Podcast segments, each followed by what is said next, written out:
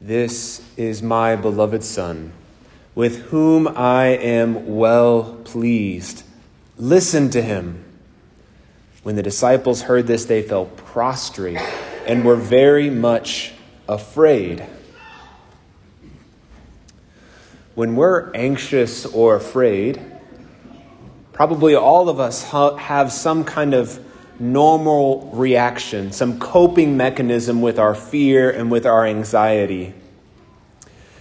If you're anything like me and Peter, when you're feeling anxious, feeling worried, you spring into action. I want to build some tents. I jokingly say, from when I was in college, never was I so productive on the rest of my to-do list as when I had a final, a project, or a paper to be writing. All of a sudden, my room would become clean. All of the to-do items that I'd put off, all of a sudden, I would much rather do those than confront the thing that I don't want to do, right? Unfortunately, that tendency in me still continues, and I love to busy myself as a form of escaping from anxiety and fear, checking the email, working on this, that, or the other thing. It's a nice coping mechanism.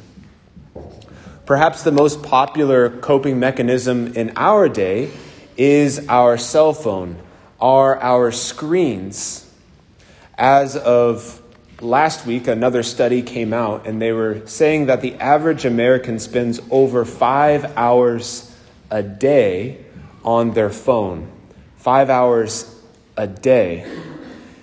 And I know that's not for everybody. That's the average. Some of you might be saying, "Father, I don't have any problem not looking at my phone." And I would say to that, I wish I was like you. My phone reminds me every week how addicted I am to it. It gives me the hour total every single week at 9:10 actually, every Sunday morning as I'm celebrating Mass, there's a little vibrate, and I'm like, oh, yep, here comes the verdict. How much time I've spent on my phone this week. If you were to factor that out over a whole lifetime, 5 hours a day, and this is not including watching television shows, Netflix, doing all the other social media on your computer. If you were to factor that out, that's about 15 years of our life. 15 years of our life that we'll be looking at a screen. That's pretty hard to swallow. Almost 400 years ago, well before any screens, Blaise Pascal, a philosopher and a Christian, he said, most of the world's problems, most of man's problems are a result of his inability to be alone and quiet by himself in a room. Well before all of the distractions and entertainment we have, most of man's problems result from his inability to be alone and quiet in a room. Being quiet, trying to listen, especially to God, or to just listen to our own hearts and our minds, that can be a very scary prospect, right? We don't maybe want to confront what's going on in there because we're afraid of what we might find. And so instead, we just reach out and grasp for things that are going to cover that underlying sense of fear, anxiety, or whatever else we might be experiencing. We're looking for that escape. And this is just part of the human condition.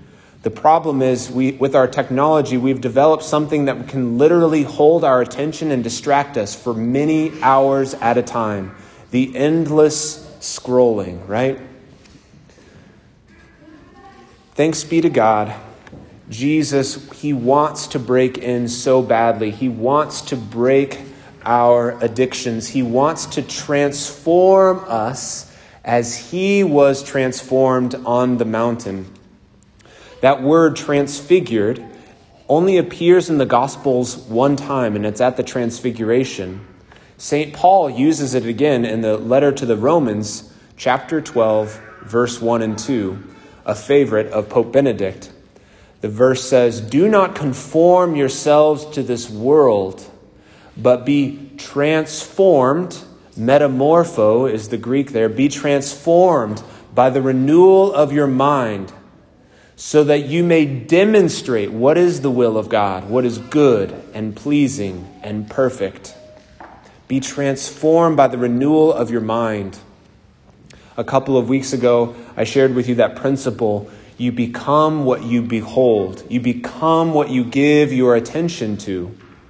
And then Father Edward challenged all of you, if you were here last week, how much is Jesus worth to you? How much of your time? How much of your attention? How much of your money? How much is he worth to you? Apparently, our entertainment, our distraction is worth over 5 hours of our day, every single day. So my challenge that I submit before you is Jesus worth 15 to 30 minutes of your time every single day? You're going to hear me say it over and over again. We cannot be fervent followers. We cannot be fervent disciples of Jesus unless we're spending quality time with him. Our minds can't be transformed unless we're soaking our minds in the Word. Imagine what is happening to our mind as it's being soaked in our screens for that many hours a day. Doesn't it make sense that we would just give a little bit of proportionate time to that silent time with Jesus, especially with the Word of God? Even if you were to only read 2 chapters of a gospel a day, if you were to be faithful to that, just slowly and reflectively reading 2 chapters of a gospel a day, your mind is going to be transformed. You're going to start seeing things differently. You're going to start acting differently. People from the outside might not be able to tell the difference in your appearance, and maybe they would, in your peace and your joy. But you will be transformed in your soul, and that's where the transformation most counts. In just a second, we're going to witness a very similar transformation. The outside of the bread and the wine is not going to change. It's still going to look like bread and taste like bread, but it's going to be something completely different, completely new. It's going to become Jesus. As we receive Jesus in the Eucharist, he's inviting us to be transformed by him. And we are transformed to the extent that we believe in him, in his presence in the Eucharist. We are transformed to the extent that we desire to receive him in the Eucharist. And we are transformed to the extent that we expect him to change us and to transform us in our minds, our hearts, our souls in the Eucharist. Jesus, we thank you and we praise you. We thank you for manifesting your glory. We repent, Jesus, of any of the ways we have given our attention and beheld things that don't renew our mind, but corrupt our mind and stifle our peace, our joy, and only make us more anxious and more afraid. Jesus, we repent of all of the ways we have ignored you, stayed away from silence to hear your voice and to hear the words of love that you have for us, especially in the word that is Scripture. Jesus, we ask you to fill and transform our hearts. We believe in you. We expect great things of you in us. Jesus, we desire you. Help our lack of desire. Jesus, help us to be transformed right now by the renewal of our mind so that we may demonstrate what is your will, what is good and pleasing and perfect. Amen.